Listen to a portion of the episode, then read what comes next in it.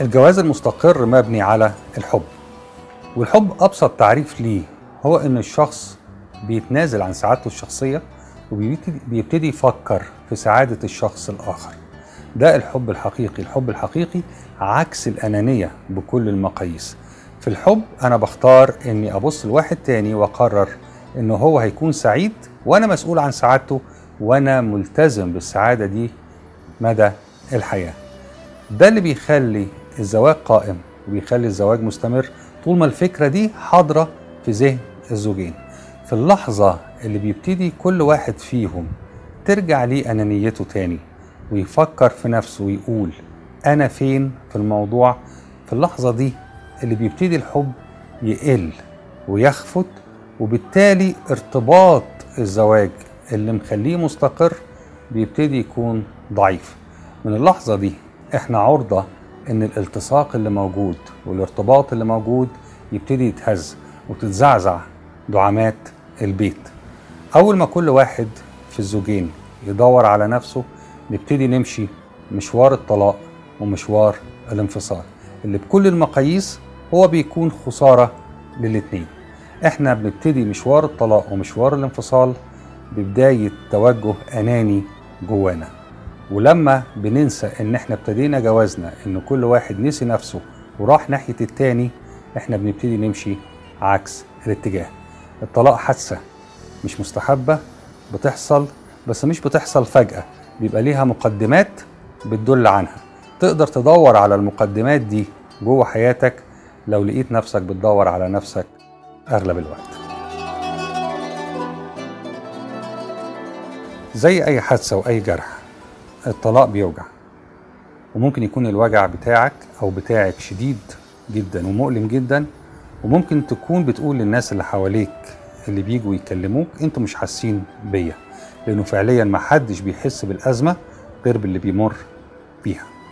لكن الطلاق زيه زي أي حادثة ليها مراحل.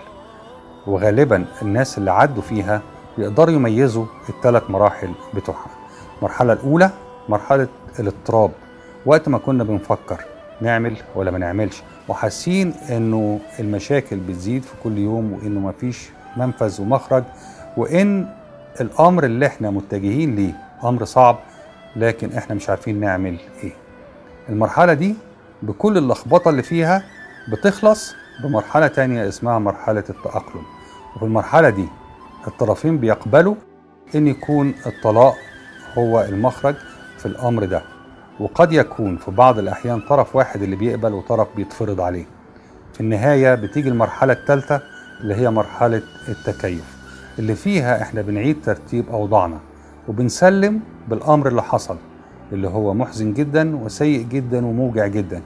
لكنه في النهاية حصل وفي النهاية هو مش مطلوب منه إنه ينهي على حياتنا لكن مطلوب مننا إن إحنا ناخده ونبص له ونتأمل فيه ونستحمل وجعه ونكمل بعده حياتنا بصورة مختلفة.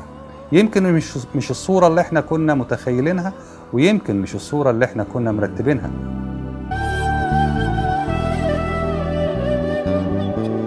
في الطلاق إحنا مطالبين ان إحنا نعيد ترتيب أوضاعنا. وترتيب الأوضاع بعد ما بيضيع المشاعر بتاعة الغضب والمرارة والضيق والاكتئاب والانكسار ممكن ممكن إن الواحد يراجع نفسه ويراجع حياته. مش بس كده هو مطالب إنه يعمل كده علشان ما يعيش تحت وطأة الأحزان وتحت وطأة الهزيمة والانكسار. بعض الأحيان لازم أطلب مساعدة وما أكونش خجلان ابدا من المساعدة.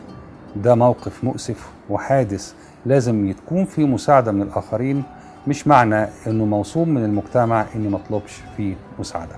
الحاجة الأخيرة لازم أكيف أموري اللي أنا لازم هعيش بيها. أموري المالية أموري المعيشية.